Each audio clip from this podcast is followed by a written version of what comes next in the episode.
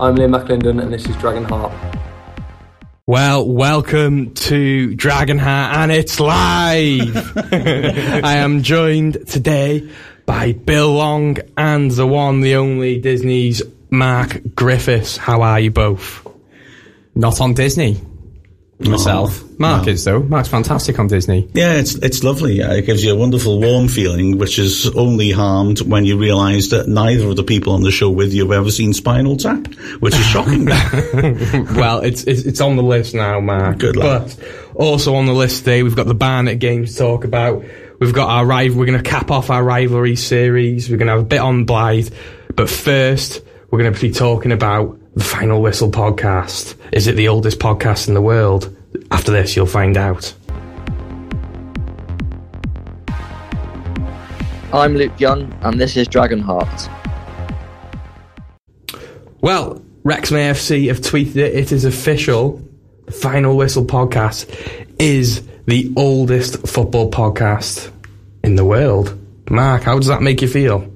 It makes me feel like a natural woman. No, sorry, I got my song lyrics mixed up there. Um, I'm, I'm thrilled. I mean, I've got to be honest. I've spent a year double checking my facts on yeah. this because when I first suspected it, I just couldn't believe it, and I kept putting off making the announcement because I just kept thinking I've got to look one more time. But basically, uh, I started it off at the LDV Vans final, so t- 2005. That was the very first podcast because I'd always felt you need a platform to, to tell stories, you know, and you know, old fashioned media didn't really allow for that. Apart from things like community radio stations, to be fair. Mm. Um, and so I started it then, and it's carried on ever since. and looking at, looking it up, I mean, 2005 is pretty early for podcasts, to be honest. Yeah. Um, the big news organisations started to get interested in it and did start theirs in the summer of 2005, things like the Guardian's one and the, the Game by the Times, but that was in the summer, two months afterwards. Um, Celtic Underground did the world's oldest fan run one, but that was started in 2007, as did Football Ramble, that somebody was, was pondering about uh, today when it was on Twitter. Um, there was an older one, which was an American one called Soccer Girl, but it merged with another podcast and after a little bit dropped the soccer element. So it still exists and it's older than us, but it's not been about football for about 15 years. Wow. So yeah, no, no question, we are the oldest podcast about football in the entire world. Which, you know, uh, it's incredible. It's, it's four years older than the biggest podcast in the world, the Joe Rogan Experience. You know that that's second that, biggest, if you don't mind. Yeah, second biggest now. But Bill, that's really ahead of its time, isn't it? By you know over ten years. Yeah. Well, if not a bit more. Yeah, in a yeah. way, really, because we all know Jake Humphries, as the Football Ramble said, invented a podcast in 2020, didn't they? Didn't he? So, uh, no. Um, do, do, you know what? how how did that go about? Like from a technical point of view, where were you uploading it to? Was it just the uh, the official Wrexham website, or no? Um, I ran at the time the the Supporters Association's website, and I should say as well. Uh, we owe them a huge debt of gratitude. Mm. They, they paid out a hell of a lot of money for equipment, for commentary, and you know obviously it was also being used for the podcast and things like that so i ran their website and i just had to embed it and it was as laborious as handmade RSS feeds. you know, there was nothing, there was no SoundCloud or anything now where you, you know, where you just bang it straight on there. It was handmade and you had to type it all in. Oh, and it was a hell of a fiddle. And then you'd post it and then see it's not come up and realize that you've, you've missed out one of those little greater than signs or something and you had to go back into the code. So it was a bit of a laborious job but it was great. I mean, uh, there were a couple of things that made me think about this beforehand. One was that I interviewed Alex Ferguson at a Wrexham game when he was refusing to do any media.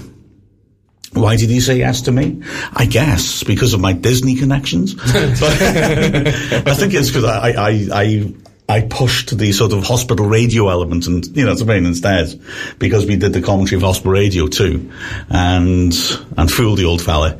And although he was quite grumpy all the way through, he was really good and talking about Darren playing for Wrexham and things like that. But then, what happens to that? I stick it on the club, on the Support Association's website. 30 people listen to it. And then sort of gone. It was essentially a private conversation. And then the other thing that made me think was just the ability to tell your own story. And now, I admit, you know, it's obvious that, you know, citizen journalism is a massive thing, isn't it? You look at what's happening in places like Ukraine or in places like, you know, Saudi Arabia and different places like that where people will tell what's really happening behind the scenes. I mean, I used to, for a little bit, I did match reports for Marcher Sound. Did their away matches. Being that's the old station, which was based in Gwersyllt. Um, and it was really frustrating. They take reports every 15 minutes on a match. That was all they were interested in. It was so regimented. And for example, after a game at Gillingham, and this really made me think there's got to be a better way of doing this, a better way for people to tell other stories rather than the official story. We played at Gillingham with a striker, Scouse lad called Steve Morris, who was a good striker and was a bit of a chippy, you know, sort of bloke you like having in your team. He's winding up everybody. And he scored after 20 minutes at the Gillingham end, ran behind the goal, and how shall I put this?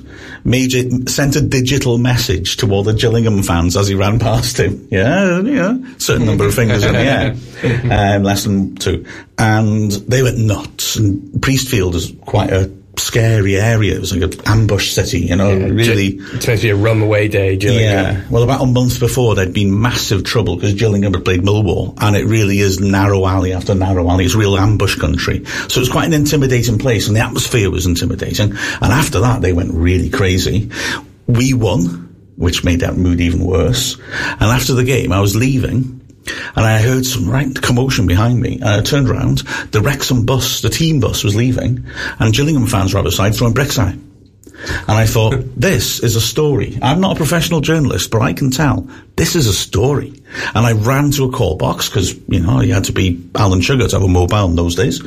and I called the studio and I said, right, I'm standing outside Gillingham's game. I've just finished doing reporting for you. The Wrexham coach is being attacked by about 30 hooligans with bricks. And they said, oh, thanks very much. We'll pass that on. And they hung up on me. And that was it. I mean, it, there was, that was not a story. Nothing happened. And I just thought, you need a platform, don't you? You need Yeah, to be, and I don't mean that in a sort of, I'm a nut job on the internet and I'll just put some lies out because I claim I saw it. But when things like that happen, it, it's, it's great to have the control, the editorial control to put it out there and say it. Yeah, which is you know th- this day and age, everyone everyone can do a podcast, Yeah. can't they? Uh, anyone and everyone. But Bill, it- it's mad to hear you know how how these things that me and you really love. We love our podcast, and we how Yeah, I don't know do. how they originated, especially you know one close to our heart. Our dragon heart. Yeah. Oh, sorry, that's begun. Boo. Yeah, it's it's uh, it's crazy. Now I remember listening to Final Whistle. I used to work in a, uh the uh, industrial estate on a, a site called Avox. I don't know if you've ever heard of it. It's been closed down for a while now, isn't it? But they used to let us listen to music while we were doing data entry, and, and I'd quite often listen to Final Whistle. I remember listening to you interviewing Mathias Pogba Oh, geez. In a, a, a controversial figure in his own right.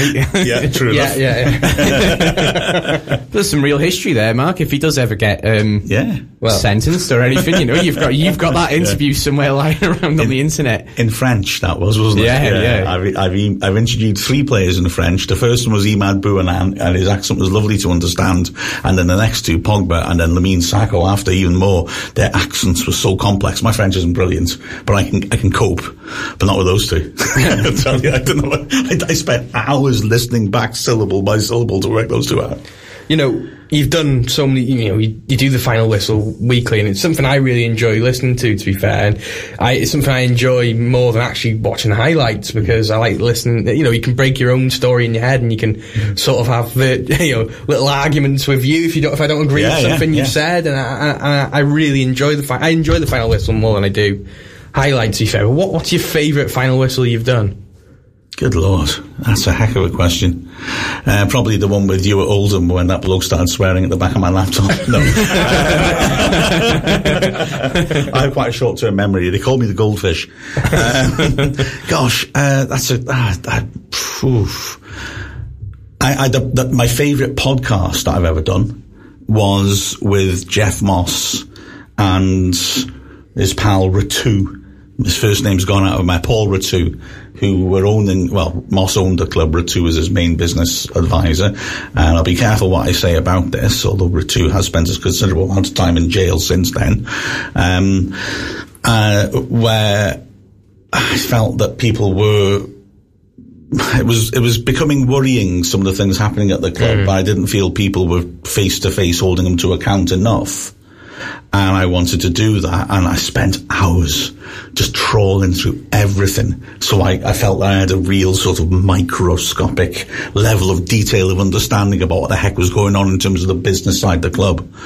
And um, interviewed them and I, I really enjoyed that and I enjoyed the feedback from it because basically I was I was absolutely totally pleasant. Um, don't get me wrong, but I knew the amount of detail because, like everything in life, if you do the backup work, it works. I had the level of detail to, to be able to hold them to account on things that they said, and kind of deliberately gave them enough rope to make promises that then they were held to afterwards. So that was quite good. Uh, I always had a little bit of sympathy in a way for Geoff Moss in that I think that he came in with very good intentions and then the financial situation changed and he didn't, I think, make the right decisions necessarily of what to do about that and how to handle it. I think he came in with the right intention. So I was conscious of that too. But nonetheless, the club was in, was be, about to become in jeopardy. Um, so that was definitely my favourite and that yeah that got a lot of really good feedback because I, would managed to get answers on questions that they weren't really getting asked. Brilliant. Any any specific game you enjoy enjoyed covering as well? Uh, when we got promoted, definitely Yeah. 2003, Yeah. massively. I remember the the Bury game more actually. Um, when we after we got promoted. That was fantastic, and going and doing interviews afterwards in the changing rooms and stuff. That was great. That was great fun. That we went to Barry.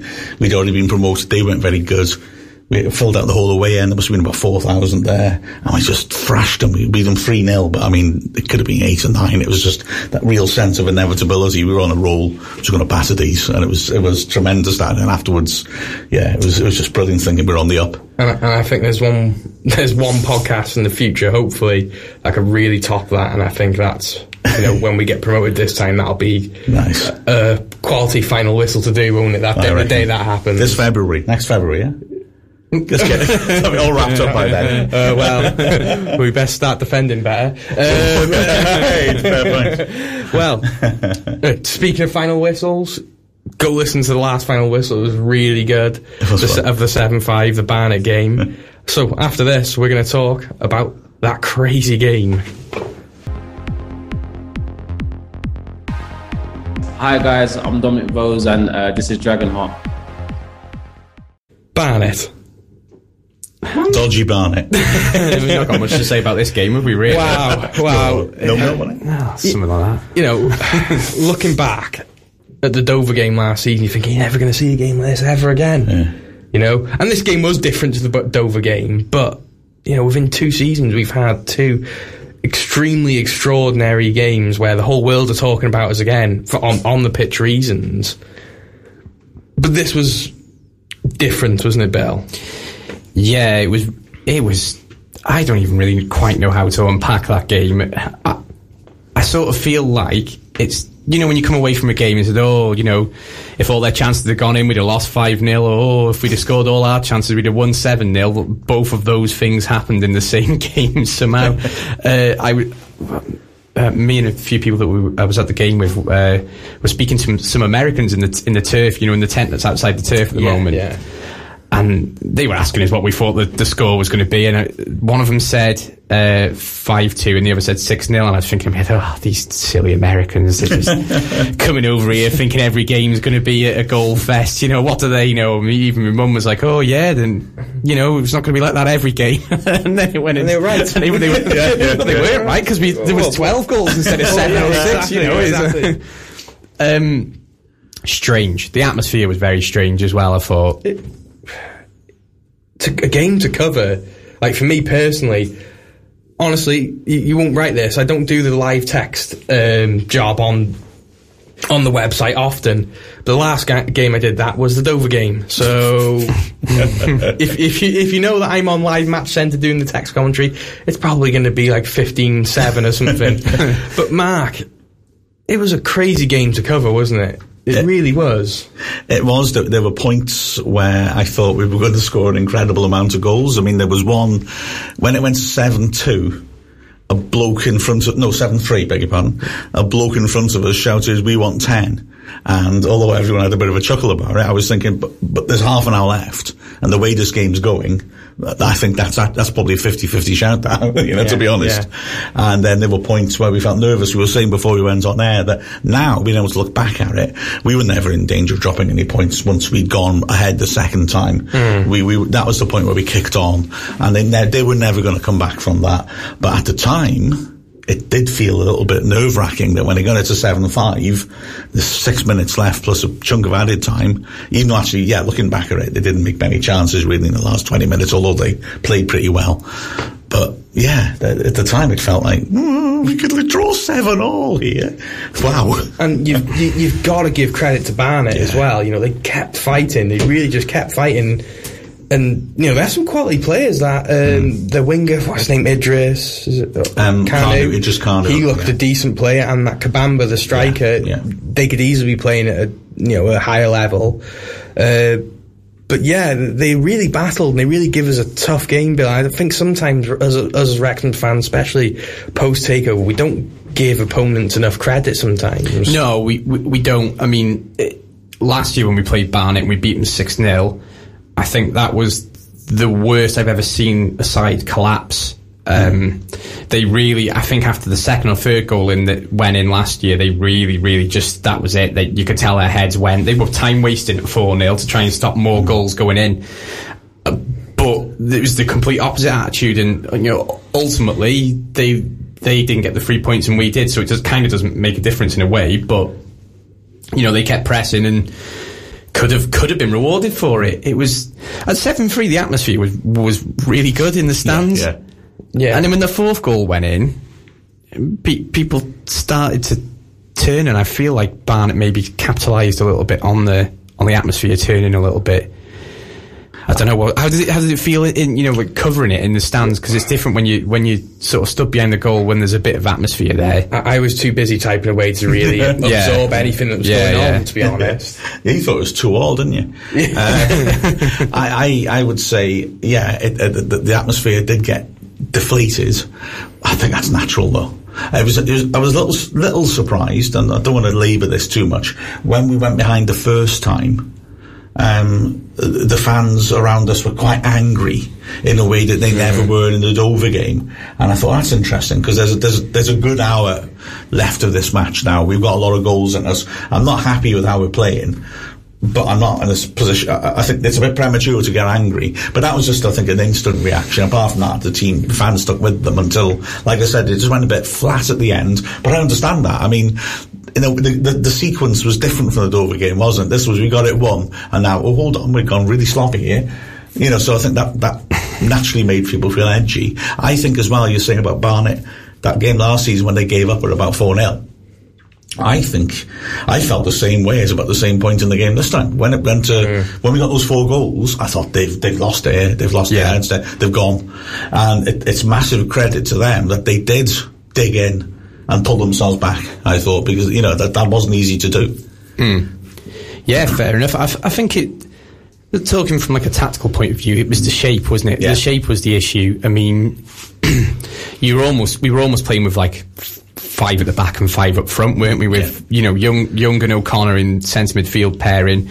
I, I, I think that's got potential to, to grow, but they didn't quite know what know what their roles were, did they? That's why I felt I felt like O'Connor. Like you, you mentioned mentioned it the other day, Che, there was he looked brilliant and awful at the same time, didn't he? In patches of the game, and uh, it was it's just. I, I break Tom O'Connor down as in he's not had much game time. Oh, yeah, no, no, of course, So yeah. I think I think you've got to give him Hundred percent. A bit of time to really embed himself into back to playing f- football and getting match fitness. You know, it's all well and good being fit, but you, you may, he's not barely kicked the ball for the last six months or whatever. it has. So No, you've got to give exactly. Tom O'Connor time, but that shape mark. It, it didn't work, did it? Let's be fair. It, it didn't, although I agree with Bill that it, it might work in the future. And I think I've said this in the commentary in the, pod, on the, the Final Whistle podcast, the oldest podcast in the world about football. you know, I think that we are so ingrained in that 5-3-2 shape that we played that just a, a this subtle alteration, I think just, I don't, I don't want to say it throws us, threw us off kilter, but it certainly,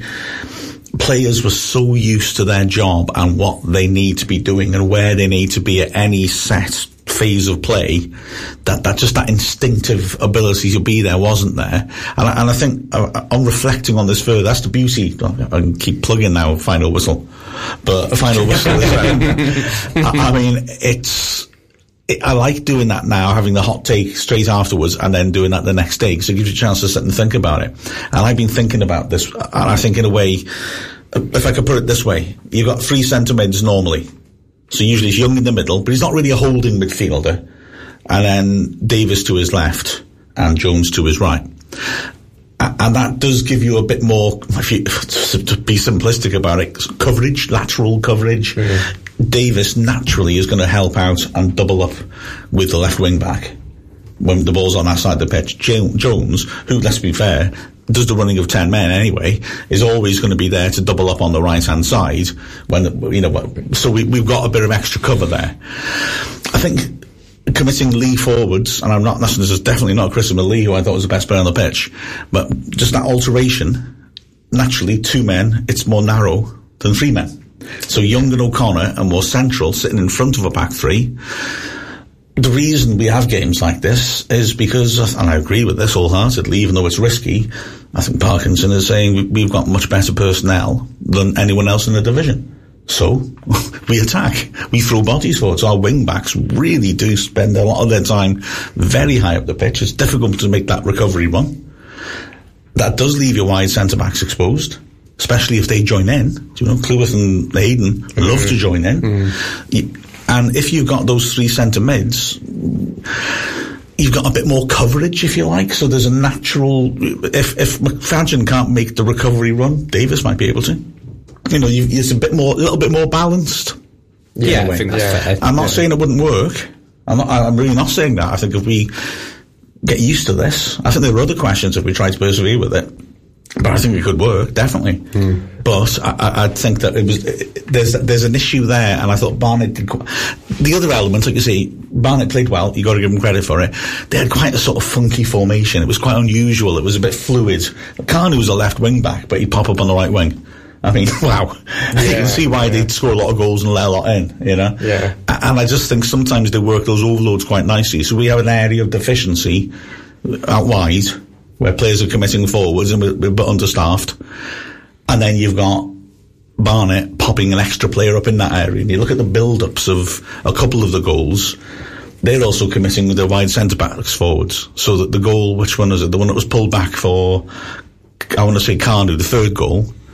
Collins, the right sided centre back for them, has got in behind our defence. you know, um, you know, as Hayden or Cleworth might want to, but there's a big space there because they passed it around. Players didn't quite cover. McFadden didn't make the covering run, and suddenly you've got a centre back just popping up 15 yards out, completely unmarked because the space is wide of those centre backs. Was sometimes empty because the players just didn't, you know, if, if, if there was decisions to be made, they weren't making them quickly enough. Perhaps it was it was it was fascinating to look at afterwards. Yeah, but I bet. not at the time. it was terrifying. it was like it, it was a weird. This game really was a weird cocktail of us trying something new, Barnet being a bit unorthodox and crazy, Hmm. Yeah. and just goals that wouldn't usually go in just actually happen to go in. Chances actually actually happen to go in. So I think leading on to the Blyth game. Would you pick the exact same team again just to see if it works? That is a fantastic question. I'm increasingly feeling that whatever Parkinson wants, only the strikers are likely to get rotated. That's my first thought. I don't think he's going to make big changes for this game on Saturday. He hasn't had Um, history of it in the past, has he? The Marine game, really. we played strong teams, Yeah, didn't we? yeah. And things like that.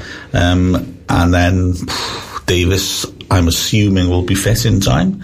But then Lee was terrific on Saturday. I mean, so yeah, I guess that's what he gets paid the money for. He's going to have to make a decision Yeah. on that.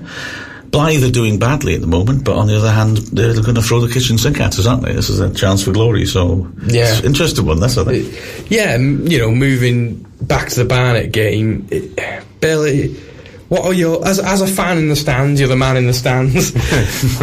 what when that final whistle blew, how what was the emotions? Because you know we've got jobs to do. We don't really, we can't really absorb the atmosphere as much, can you? Usually, to what you guys have. I, I don't really know how to describe it. it I, I've walked away and felt like the crowd was more upbeat after a draw or defeat in the past. It was really weird. It was really weird. I think people were just shocked, almost shell shocked. But you know, you came away from the Dover game uh, in a similar amount of shell shock. But I think because we'd come back so dramatically, people were up absolutely buzzing. Uh, We almost felt like we'd almost thrown it away when we clearly hadn't. Know, like Mark says, I haven't looked at it properly back, but you know, I'm sure if you look at it, it, it was never really in doubt apart from one wonder goal to get it to four and just a, a bit of switching off and people were complaining. People were walking out and they weren't happy. And I think there's there's a lot of expectation at the racecourse at the moment. And it, it kind of happened with the Gateshead game where people were complaining and we'd won.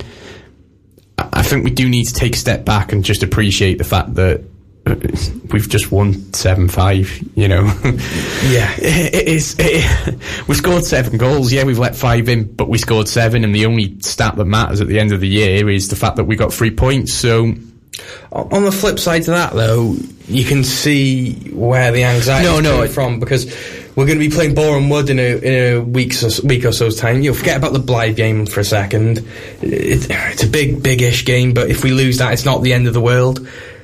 Playing Wood the next Saturday after that, that's a huge game, and we all know Wood, Mark. They're a strong defensive unit, and they've got some quality players. You can't play like that against a side like that. No, no, absolutely not. And that's the balance we have to strike because our away games as well have been a little bit unusual, haven't they? We've seemed to be caught between really going at teams or, or not. Yeah, exactly right. And I, I do understand. I'm, I'm slightly playing devil's advocate because I actually am I'm in Bill's camp. I, I just think, yeah, we just scored seven goals. I think I'm right that in the league we're still outscoring Man City. I think. Yes, I mean, yeah. this is madness. We're scoring more goals than anyone else in the entire country. So I think we need to feel positivity. Yeah. But, Yeah. but, I, but I, I do, I feel that, but I do also feel, I, I do get, we've let in five goals at home three times in a year. That's not right.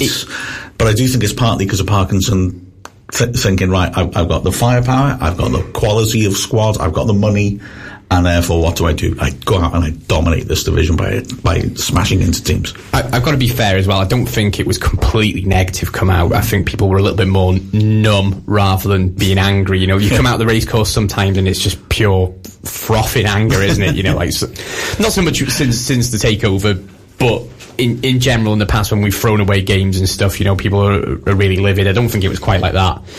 It was more quiet. It was people. were People were just really subdued coming out of the ground. It was a hard one to digest, though, because you know one of our other hosts, Neil, um, he was a bit disappointed, wasn't he? When he's Yeah. usually really positive after the games. I was initially disappointed.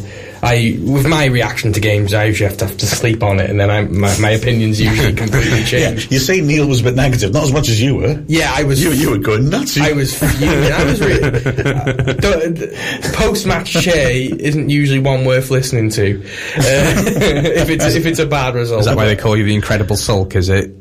Yeah. I'm the incredible bulk, by the way. if anyone's interested. but but you know, looking back at it, uh, I've watched the highlights. Uh, you know, w- I've, rea- I've I've come to terms with we've scored seven goals. That's brilliant.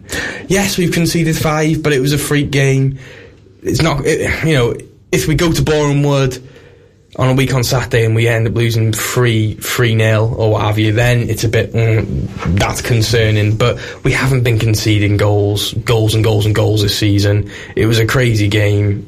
We've won. We've won. That's all that matters is the three points at the end of the day. when Leonardo da Vinci applied the final brushstroke to La Gioconda and stepped back and said, My Mona Lisa is now complete. I can die happy. I know that just with these simple hands and these tools, I have created something more profound, more beautiful, more enigmatic than anything that ever man, any man will ever achieve. He didn't know that Elliot Lee would make that assist for Ollie Palmer. Yeah. and I, I, I could just hear in the background, just as the as the cheering died down after that goal, I could just hear an, a frustrated, Italian man shouting awful things in Latin from beyond the grave. It was Leonardo, knowing that now he's done the second greatest thing in the history of creativity. What a pass! That was beautiful. That was. Elliot Lee, he's some player, isn't he? And we've been talking since the Oldham game, really. How do we get this man into the starting eleven? And he's got he's got to stay there now, isn't he? It's the Elliot in the room, isn't it? How do we fit? Uh, There's your title for this episode. but how, how do we how do we fit him into the, the squad? Because the you, you know he had his best game for us probably, and we sacrificed a lot shape wise, which mm. probably led to us conceding five goals. So how how do you fit him into the team? Do you have to go f- diamond shape and, and sacrifice Cleworth and maybe having young ahead of the defenders kind of mitigate some of it, or or what? What do you think, Mark? Maybe, but I'd be very reluctant. The back three has served us well. I would. I- say. no, I agree so with I'd be that reluctant completely. to. But yeah, I mean, like I said, this is what Parkinson's getting paid his money for. I Yeah. suppose. Um, if I could throw another question to complicate that even further. How are we going to get the best out of Jordan Davies if we use Elliot Lee in that role? Now, not saying, um, okay, if we play that system we played on Saturday, I could see Davies doing a perfectly good job Yeah. alongside Young or alongside o- O'Connor. Absolutely but it's deeper than I'd want him to be. Because I want him, you know, he scored 50 goals last season. I want him up there in positions to score. So it's a lovely problem to have, though, isn't it? It You yeah. But you've got to remember, throughout the season, there's going to be injuries, Yeah. there's going to be suspensions. Yeah. We're going to have to play with a formation. Who knows? We might have centre back crisis. We might have to, you know, we may have a wing back crisis. Jordan Davies might have to play there as Yeah, well. you, You, you never know what's going to happen in the season. But I think the best thing that we have got is just options everywhere, absolute mm-hmm. everywhere. And it's so good. Yeah, and I think that's why I wasn't really too bothered after the Notts County game because I I mean I don't know what their squad depth's like. I don't really know much about them beyond what I've seen, but yeah, we lost.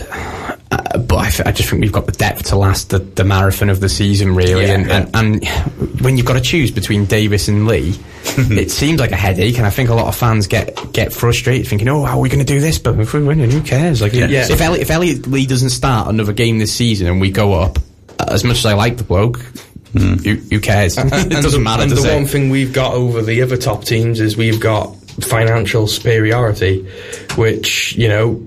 Tshimanga is rumoured to go into Birmingham this week. Uh, there's League One and Championship clubs looking at Langstaff.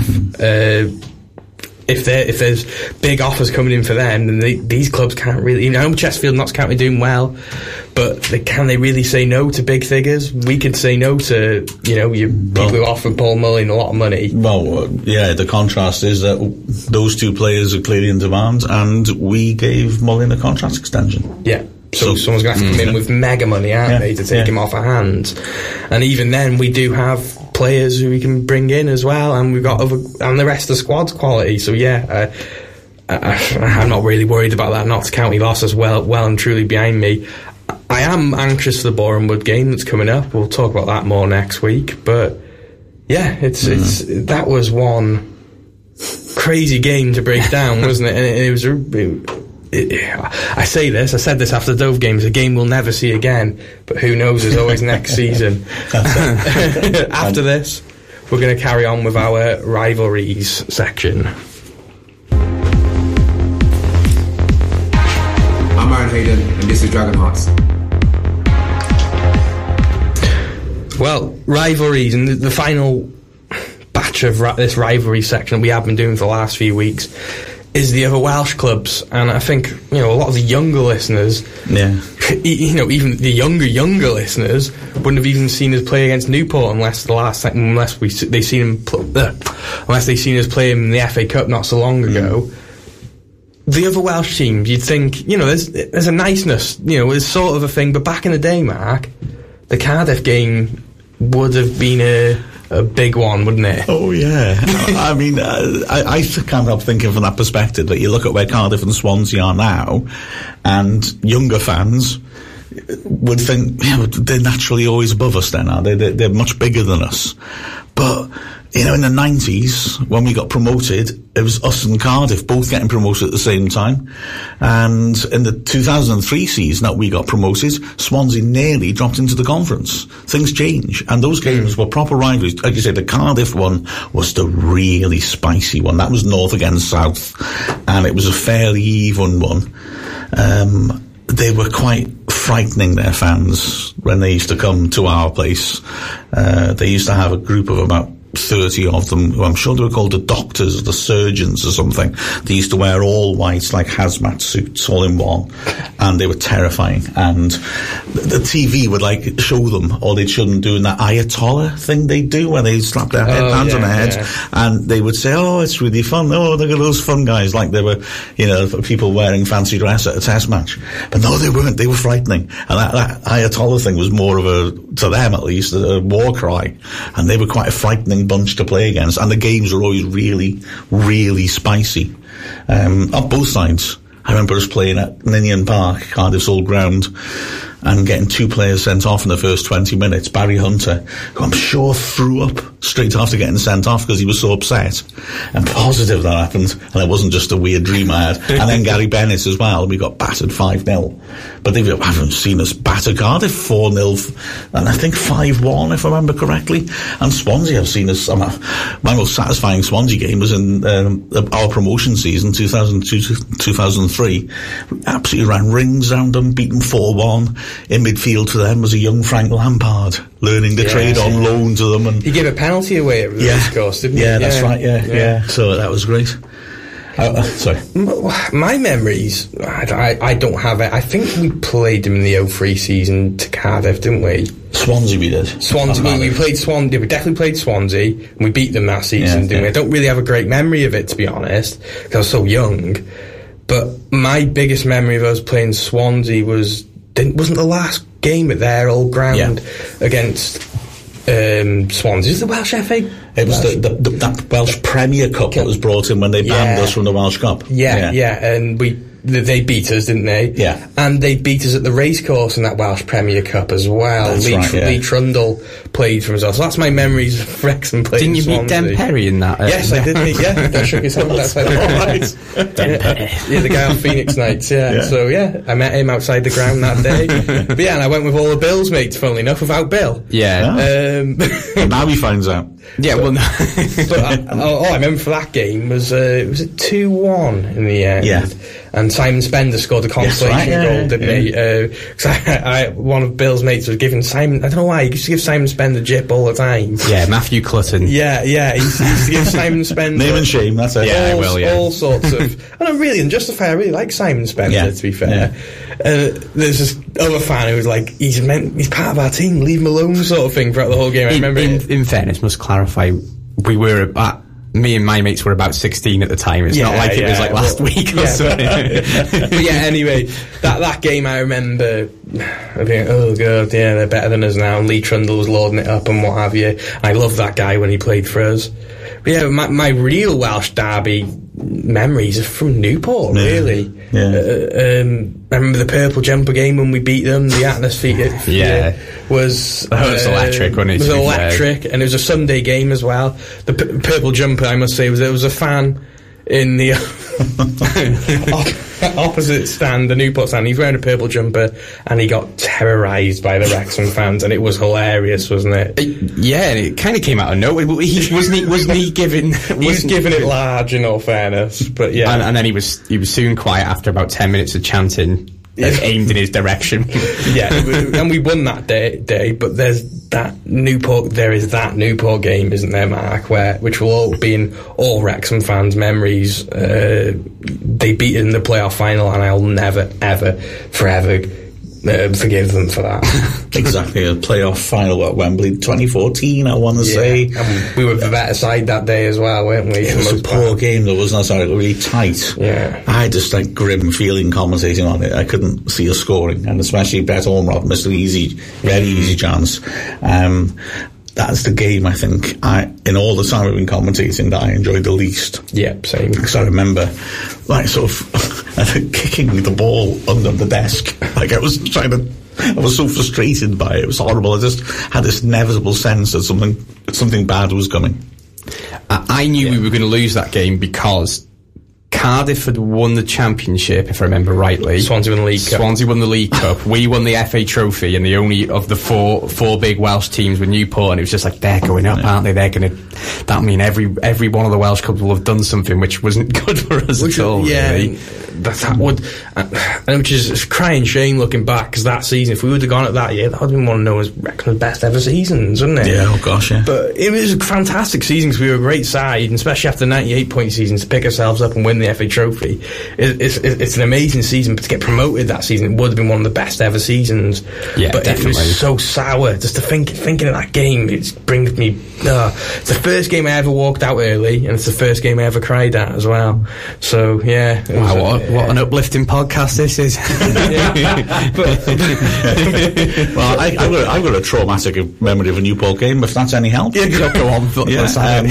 um, when I was uh, when I was in Yale College, upper sixth, uh, year thirteen, as they call it these days, uh, I missed a Welsh Cup tie at the racecourse, Wrexham against Newport, a quarter final or semi final actually maybe, um, because there was this big party in Llangollen, and I decided that I, I planned out very meticulously a romantic conquest that I was going to achieve, and it's absolutely failed.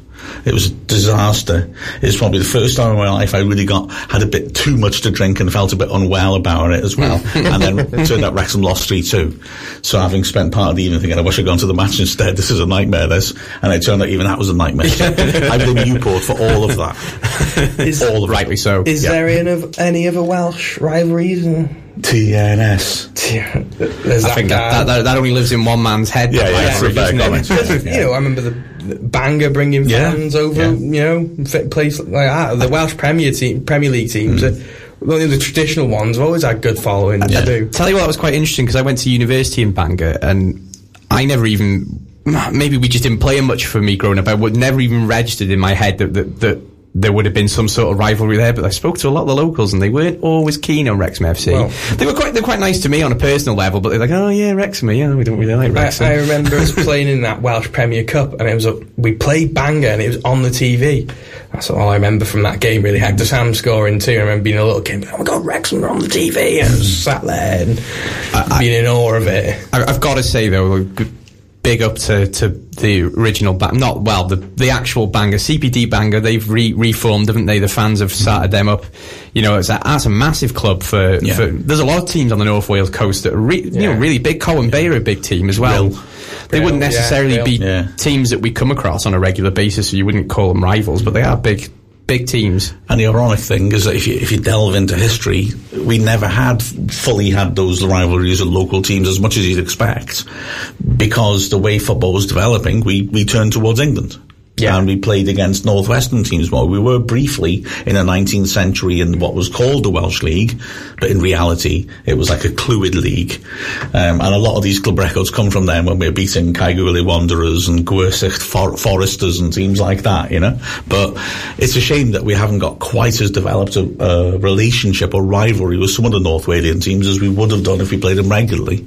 Yeah. Um, and Bangor, like you said, Bangor was always a bit of a tasty game. I can remember some cracking games with Yeah. them. Yeah. We beat them in the Welsh Cup final a couple of times. And the old ground, Farrar Road. Oh, I love that Oh, ground. what a- what a ground. Fabulous that. What a ground. Amazing ground. And it was there that I saw possibly, possibly the best goal I've ever seen a Wrexham player score, and it wasn't filmed, so nobody will ever see it, which was, again, in that Welsh Premier Cup. I think it was a season we went down. Yeah, it was. And we started off with Dave Warren in the team. We had no right backs in the entire squad.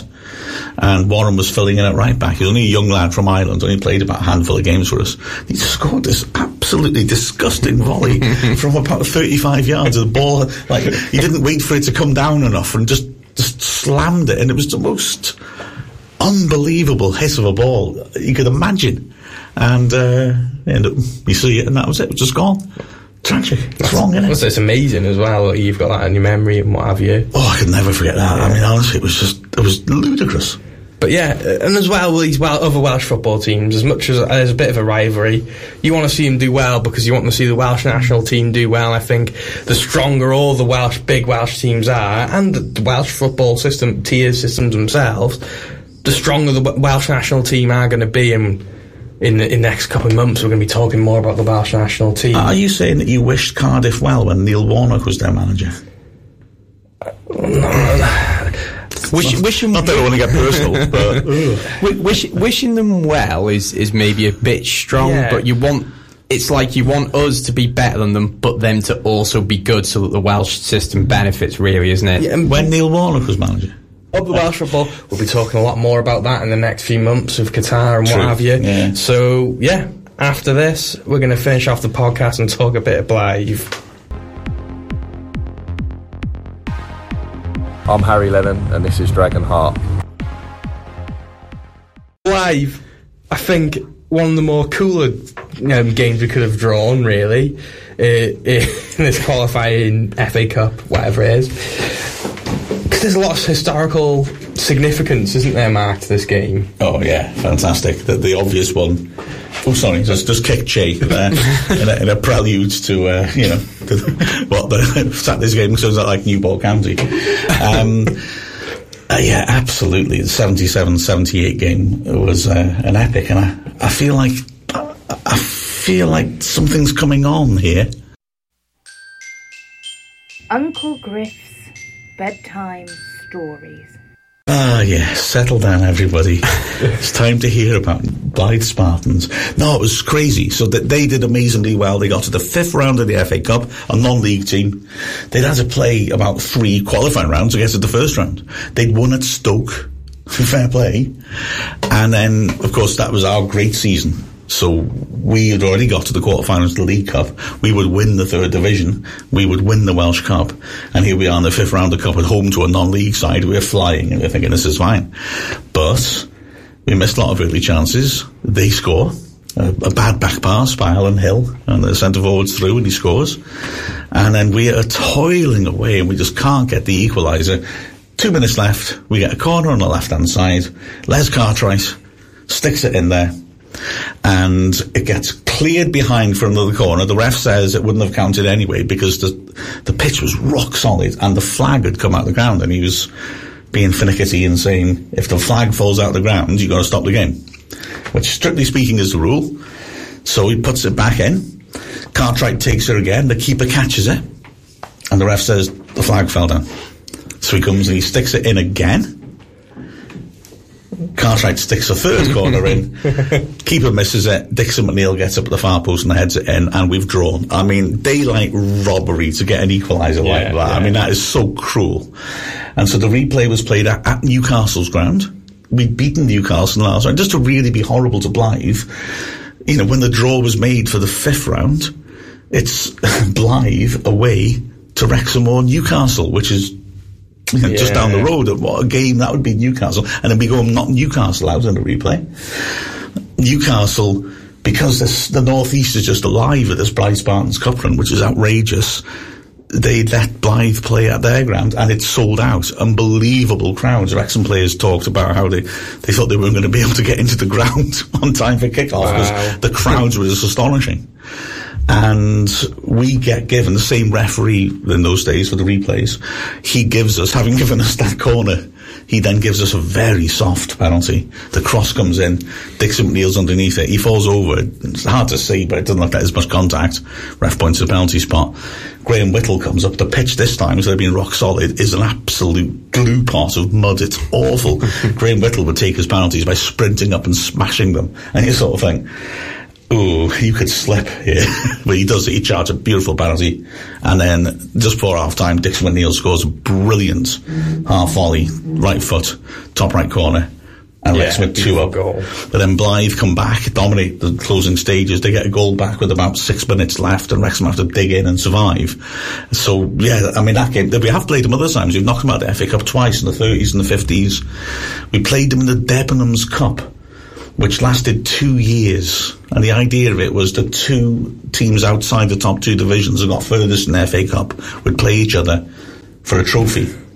And we played them in 1978 at the end of our big season. I would say these don't count. These are more friendlies than a real Yeah, game, perhaps. But also, it was over two legs, and a lot of our players are missing because a lot of them were in the Welsh squad. And the Wales team went on tour. And Blyth beat us over two legs.